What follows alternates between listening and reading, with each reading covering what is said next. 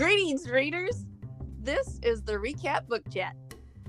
We are thrilled that you're with us because reading illuminates your life like a star. As J.R.R. Tolkien said, little by little, one travels far.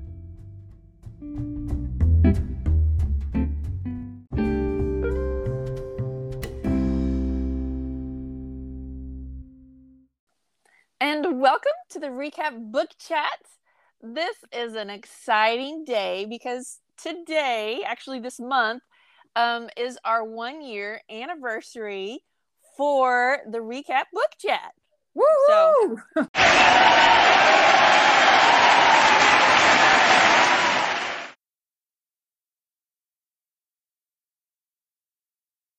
Yay! Super exciting that can you believe we've been doing this a year?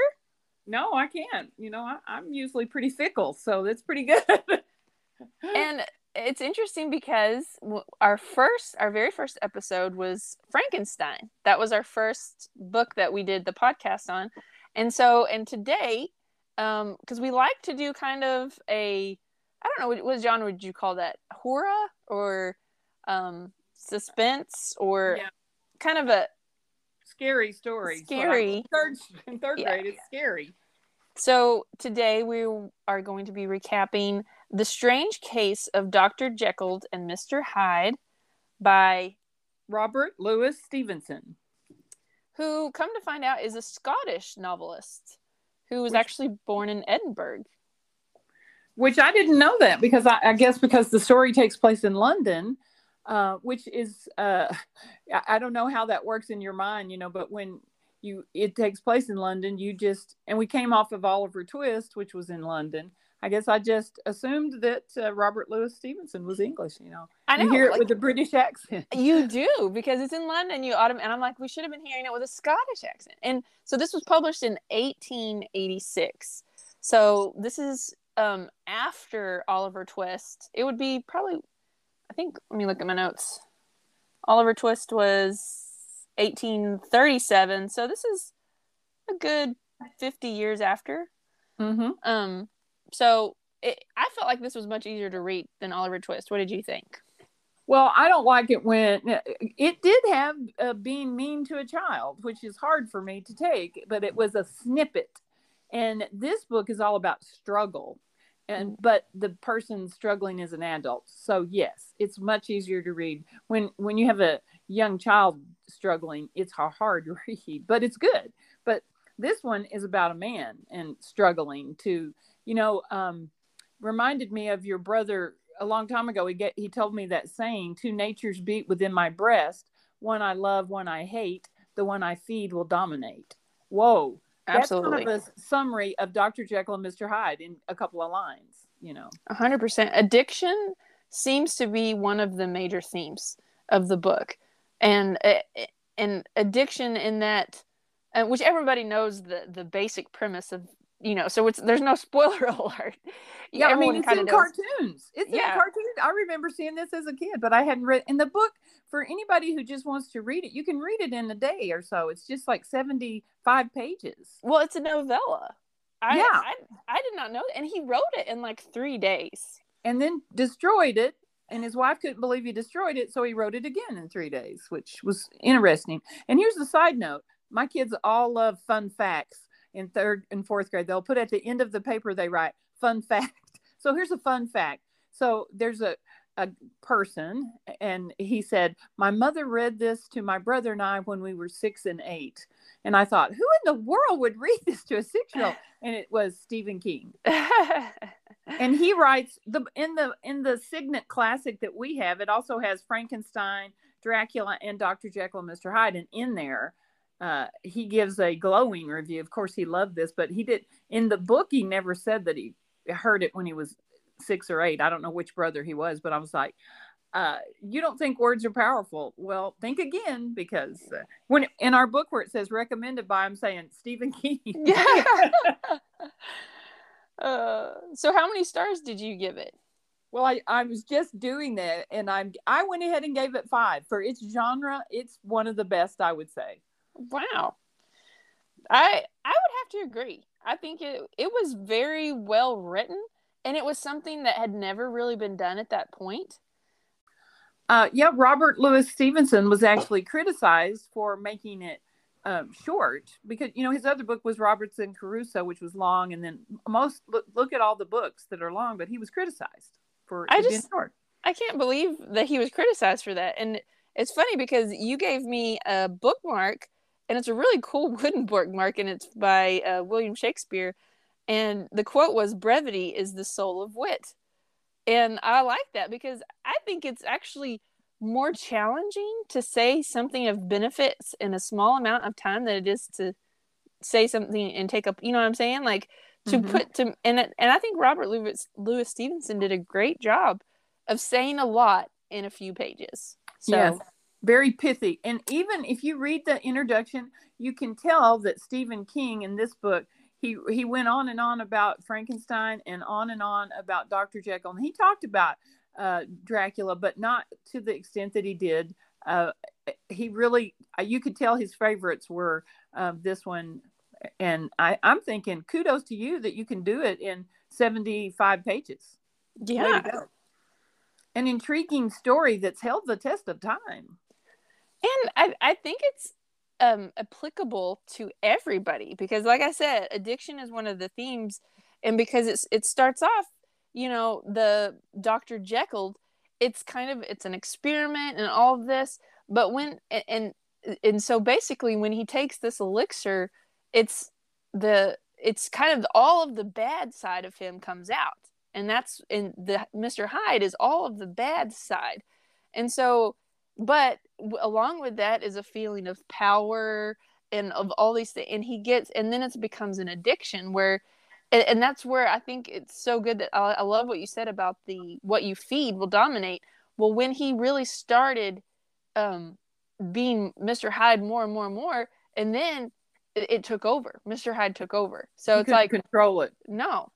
So I'm like, so, it, that's so true for everybody. We can all take a yeah. lesson from that. What are we fe- What are we feeding ourselves? Are we feeding the good side or the bad side?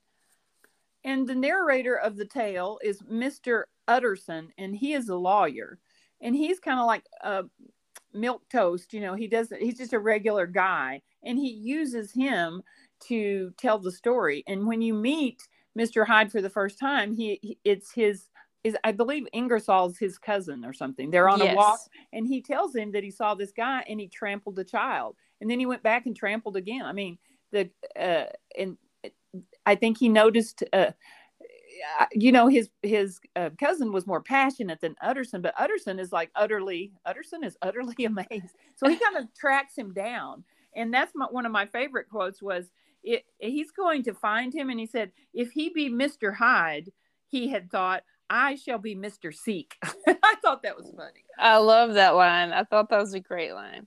And yeah, so and he he has his so he's friends and Dr. Jekyll um, had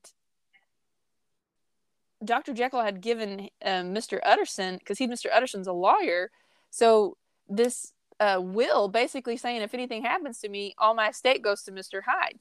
So he's he's very concerned about his friend Dr. Jekyll, thinking Mr. Hyde's going to try to to bump him. him. off, yeah, to get yeah. his estate. So, um, which actually you know uh I, no you would think that's a good friend that's that's i think um utterson's redeeming quality because he's not a real uh colorful fellow but he is because it says he people like being around him but he rarely smiles mm-hmm. and you know i think he's just there but man is he loyal because mm-hmm. you know he really does not want hyde to get everything and he and he goes to quite a bit of trouble to track him down. And there you have a lot of contrast because, like, Jekyll's using the front of the house, Hyde uses the back of the house, and that kind of sets up the division. Uh, you know, Jekyll goes out at, at, in the daytime, Dr. Jekyll and, and, Mr. Hyde goes out at night in the shadows and all that. Mm-hmm. So really portrays the division of good versus evil. But I don't know if there's a book that, that gives a clearer picture of no. the contrast and how bad if you feed on that and that's what you're reading and watching and all that it will take you over and you won't even realize that it's happening Uh, that's a great point. I didn't even make the connection of the front of the house and the back of the house, but you're right. Like, and and his looks too. It's you know he says he he shrinks in stature when he becomes when he uh, becomes Hyde. Mr. Hyde. Yeah. uh, rarely do we see pure evil like 100% evil so in um in dr jekyll he said this about it all human beings as we meet them are commingled out of good and evil and edward hyde alone in the rank of mankind was pure evil this is what stephen king quoted mr hyde was pale and dwarfish he gave an impression of deformity without any nameable malformation. He had a displeasing smile. He had borne himself with a sort of murderous mixture of timidity and boldness, and he spoke with a husky, whispering, and somewhat broken voice. All of these were points against him, but not all of these together could explain the disgust, loathing, and fear with which Mr. Utterson regarded him. Isn't that good? Mm, that is good. Yeah. So I, he did a really good job because everyone who meets Mr. Hyde hates him instantly. And it's like, how is that possible? But it, he just that quote that you said, we there's a little bit, you know, we there's that struggle, like okay, and kind of what you said, it's what we feed, you see more of. So if you're feeding into the good, you're going to see more of the good, but there's still bad that we have to deal with and wrestle with and and keep and say no, I'm not going to feed that side or whatever. And so it's like there's that struggle and but with Mr. Hyde there was no good. So when people and for and they didn't know why. It, but when Mr. anybody met Mr. Hyde, they had this instant hatred of him. They were he was- repulsed. yes. Repulsed. Yeah, he was Yes. repulsive. And that and- was fascinating for him to be able to describe that. I thought was very cool. I mean, and and go back to say, keep saying that it was only in seventy five pages. So I mean, this it's amazing. Uh, I had this quote: uh, "In each of us, two natures are at war: the good and the evil. All our lives, the fight goes on between them, and one of them must conquer. But in our own hands lies the power to choose what we want most to be. We are." Mm, Wow. I mean, to me, Robert Louis Stevenson, he was deep. He was very deep. super deep. Yeah. So let me They- ask you this. So that that quote you just read. So who do you think won, Dr. Jekyll or Mr. Hyde at the end? Who do you think conquered? Mm. Well, I mean, uh, at least Dr. Jekyll knew what was going on at the end. So I would think for him to finally get it, he didn't get it forever. So I would think maybe uh, I, I would like to be like Pollyanna and say Dr. Jekyll, the good. I th- I would say the same too. I would say because I think if Mr. Hyde won, he would be rampaging and killing people Mm-hmm. or more But. I will say it was close. It was not an easy. I saw somebody with the T-shirt says the struggle is real, but Jesus is too. And I Mm. said, yeah, the struggle w- was real. And oh, I, I had a cool word for to describe Hyde. They call they call him a troglodyte. I thought that was a cool word. It's fun to say. Go ahead and say it. troglodyte. Yeah, troglodyte was a primitive man. So in stature, he's kind of like and it's base carnal guy going, you know, like, you know, Oh. but he's a troglodyte. So if I'd had this when I was a kid, my brother, I would have called him Trog. Hey, Trog, come on, Trog. Yeah. Get out of my way, troglodyte. Yeah. I'm reminded of one of those Family Tie shows when uh, Alex Keaton said, uh, "Beep beep, higher primate coming through." Yeah.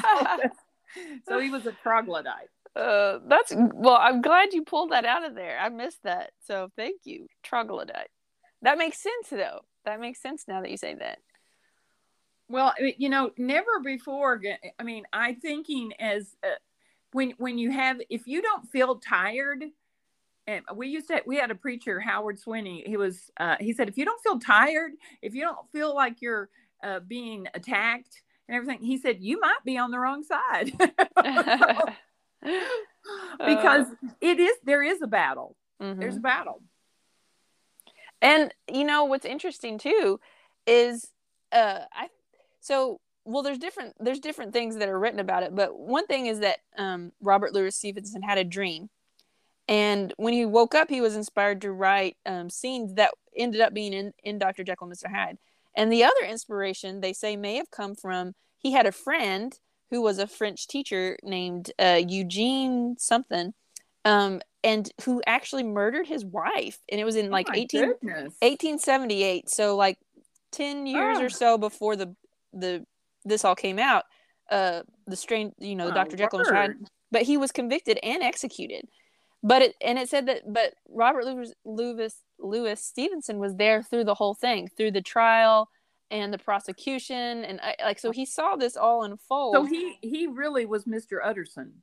yes, Yeah. hmm That that makes a lot of sense. The way why he told it, the way he told it, from a friend's point of view. Oh, that is interesting. Very interesting, sis. Eh, and they said that like the, his friend, the French teacher who had actually murdered his wife, when things were being presented about the case, like he's almost repulsed by him, the guy that actually did the murder. You know what I'm saying? So he's Mhm. I think that got him thinking like, He doesn't know what he did. yeah, like there's two sides of the you you're like there's two sides of my friend, you know, like and how is that? And so I think that kind of inspired the story too.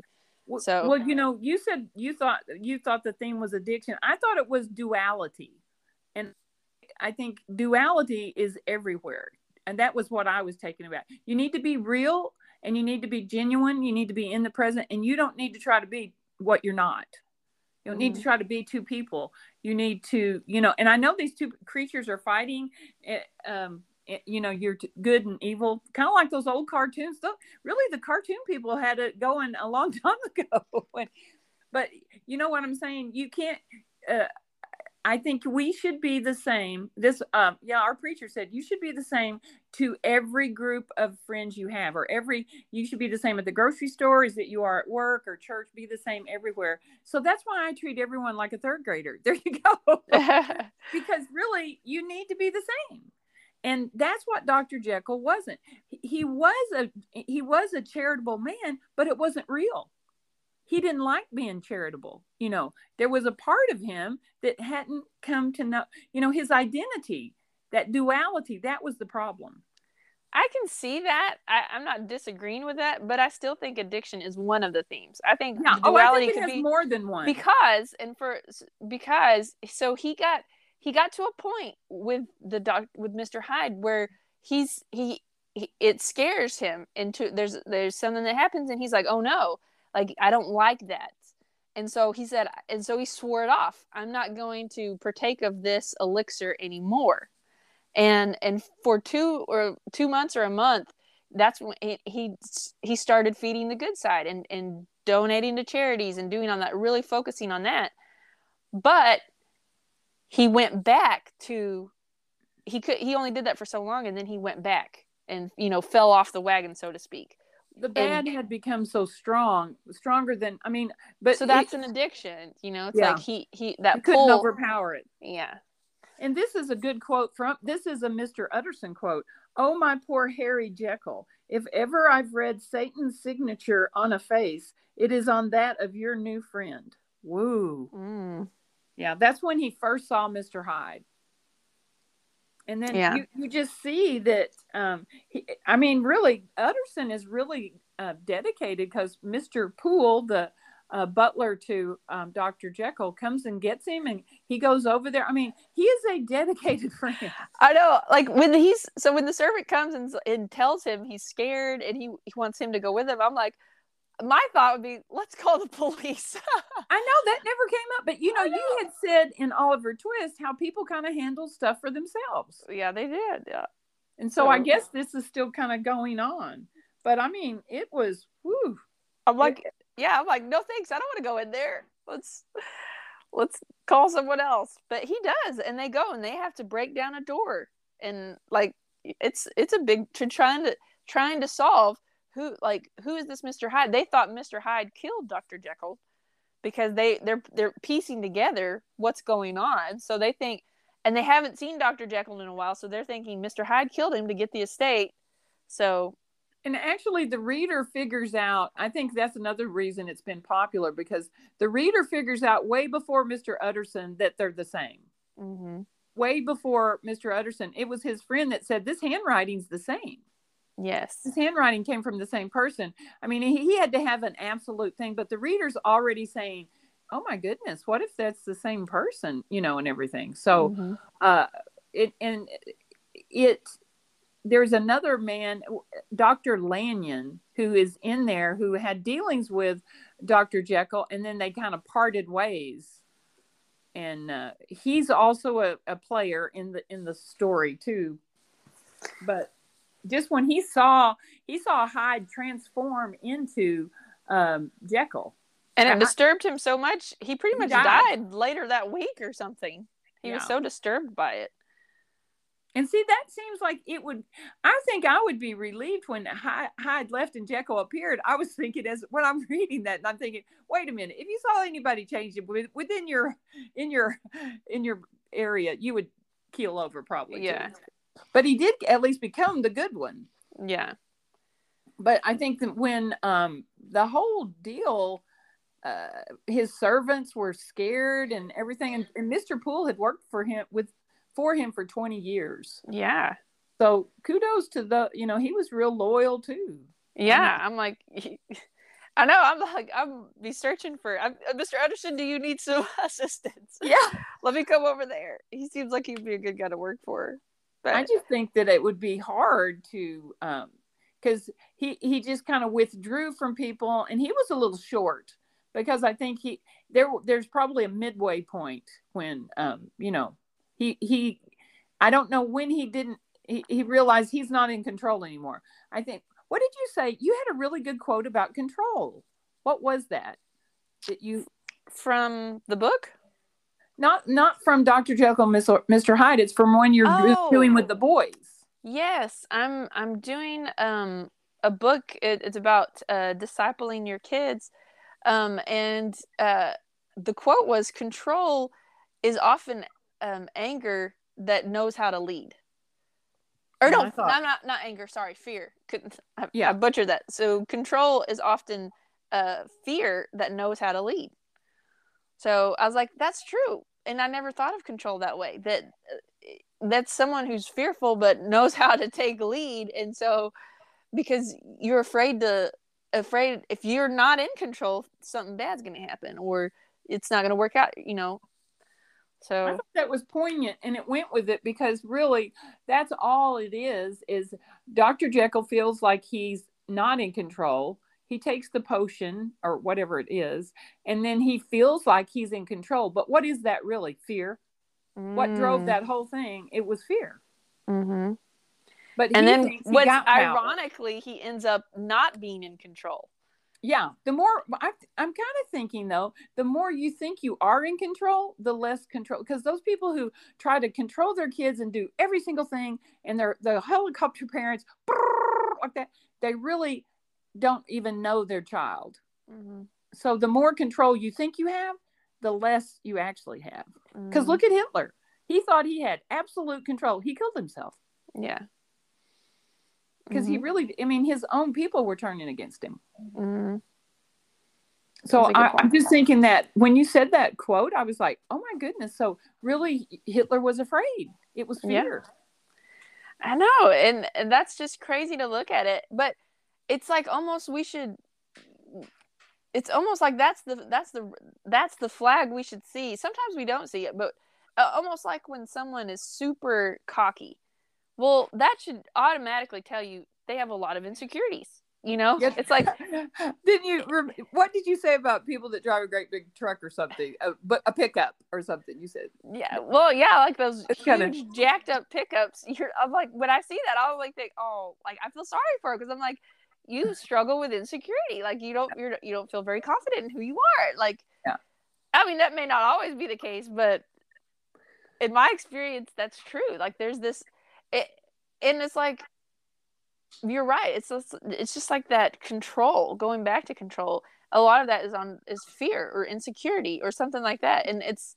It's And I don't think we away. know it. We don't even see it. I mean, we just read the the um, poem um, "Casey at Bat," which, uh, fun fact, he uh, only worked two hours on that and he got paid five dollars for that. And that is in the same time period that this was written in 1886 really? So i thought, just thought that was kind of funny in that um, it, it, and he had been bullied by somebody named casey. So i think that's but when casey saunters up to bat you know he's in control or so he thinks. He lets the first ball go by.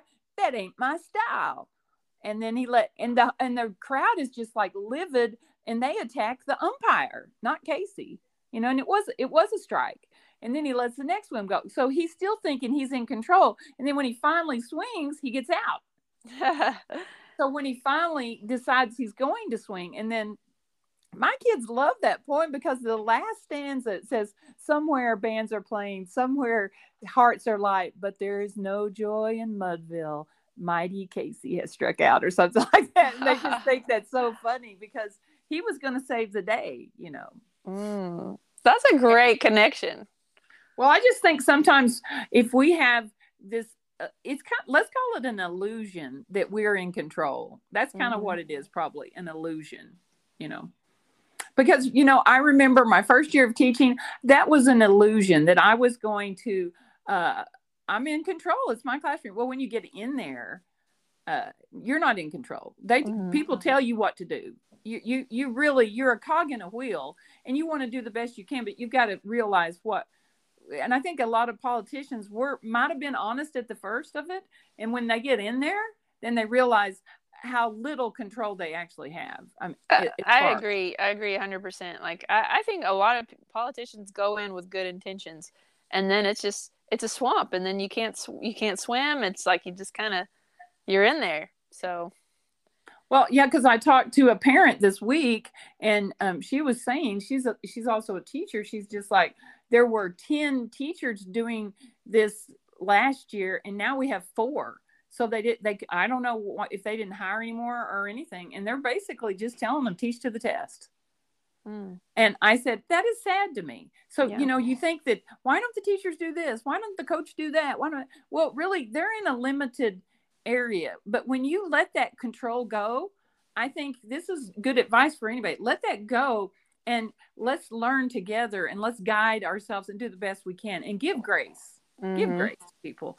And I'm uh, I want to be like Mr. Utterson because I feel like I'm probably not uh, as brave as he was because at the beginning he was just a good solid uh, devoted to reasoning. You know, he's a lawyer. And when I first started reading the book, I'm like, oh, great, we got to we got to go from a lawyer's point of view. it's going to be real legalistic and stuff like that. But it wasn't. It no. wasn't. It was. It was really. He he was kind and um, caring and whoa, let's say dedicated. We just read yeah. Charlotte's Web. He's right up there with Charlotte in loyalty. I, he did. Mr. Utterson did really good. He did. And you know what's we were talking about? I think control is is could be put together with pride from what you're saying and like what oh. and then you oh. said learning when you let go of that it's almost it's humility because learning takes humility that because learning is saying i don't know it all i i i need to learn and so it's like so maybe there's something with pride along those lines too well maybe that's um, the big difference between utterson and jekyll jekyll was not humble it's very very well He's a doctor He's a doctor. Yeah. I, I can fix this with a potion. I can do it. Oh, that is very good. And what was interesting about the potion or the mixture that caused all this, there oh, was that a, is funny. That That's there was a certain so he had ordered in bulk whatever this element was that he needed, and and then that's what created Hyde. Well, um, or it, it, that helped him get back to Jekyll, I think, or something. I can't remember now. But well, anyway, it was an important ingredient in the transformation. In the transformation, and when he ran out of the bulk, he sent his man Poole to go get some more, but it didn't do the same thing.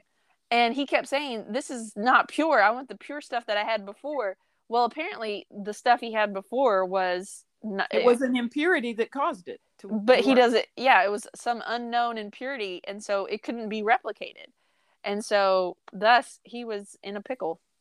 Yeah and he couldn't transform back to, to Jekyll. Which another interesting factoid about the the name Jekyll.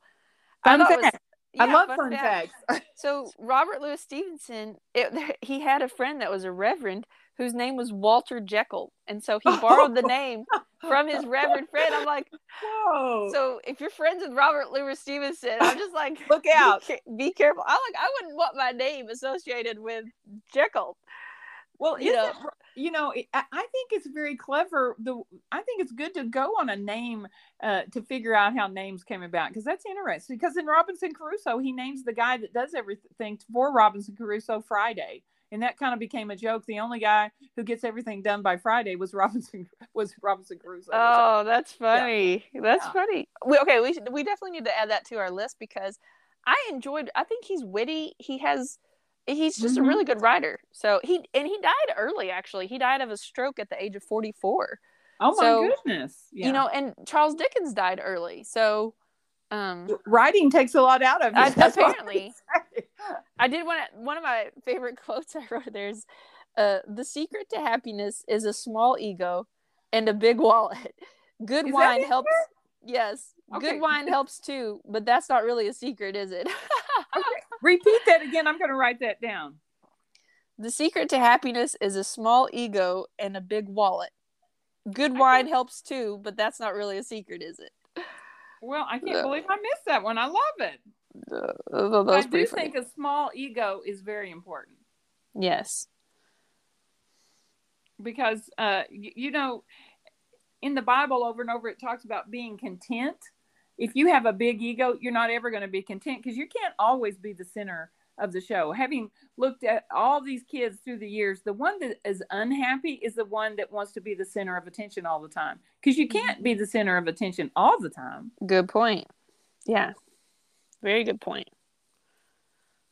small ego we should go for that to kind of say okay well well i'm gonna say oh wait a minute guys hyde hyde's coming out we gotta go to Yeah. doc- we gotta be got, let's dwell on the other but i'm thinking used to i think the you could see in the cartoons i don't know if we could find one of those but the cartoons man it was just like a transformation and i always wondered how could the same person look so different Yes.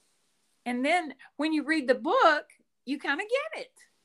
It, it you you i guess you're going through it or something but as a kid i was thinking well that's the same person but he doesn't look anything like the same. But his Mhm. face is all contorted and twisted and you know so i basically um it, dark darkness. I mean he's just all Mhm. if you if you google that and you see the pictures apparently there's been like a plethora of movies. A plethora. I, I don't know if i'm even old enough to watch the movie.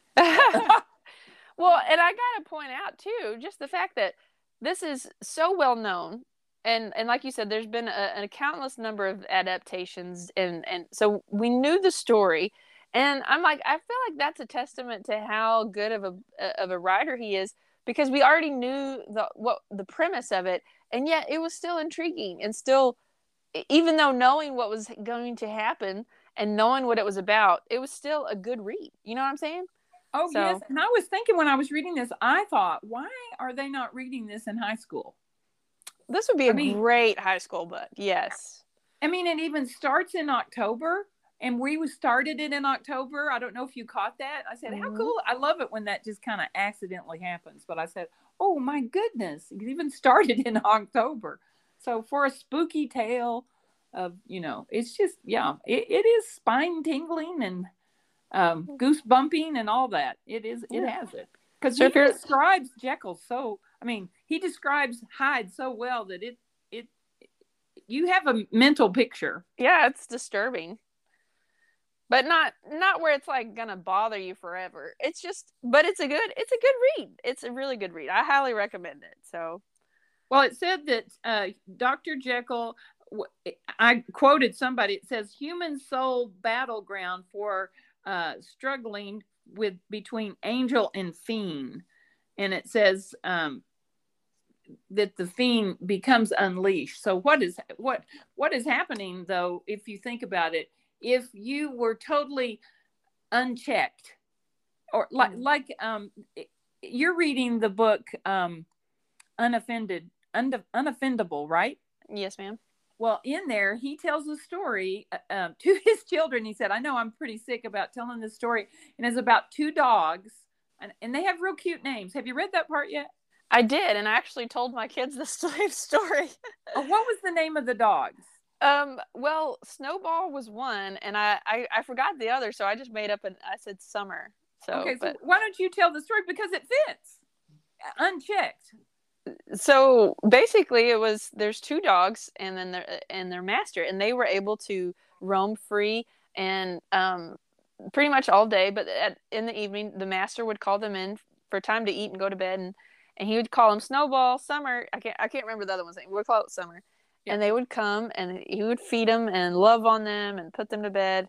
And but one day he called them and a bunny passed through uh, in front of them. Little Snowball just ignored it and went went to the master who was calling them. And but Summer thought she was tempted. Is like, uh, I really want to chase that rabbit, but she said, you know, I, I really need to obey my master. And she kept going. And so, but then it happened again the next day, and they were out playing all day. The master calls them, Summer, Snowball, time to eat. And this time, Summer makes the choice to uh, go with the temptation and chase the rabbit. Snow, uh, Snowball goes home like she's supposed to, and Summer's chasing the rabbit, and the master's calling, uh, Summer, Summer, Summer. Finally, she comes, and anyway, this continues on, and it becomes a bad habit. Where then Summer she loses her freedom privileges of roaming through the fields during the day, and she has to be on a leash because the master uh, she, because the master couldn't trust her because she stopped listening to his voice and obeying well he decides to take him on a hike and they go like an hour or so away um, and they go on this to hike through the the woods and before he can get the leash on summer summer bolts out of the the vehicle and is into the forest just running free thinking i'm free i'm free da, da, da.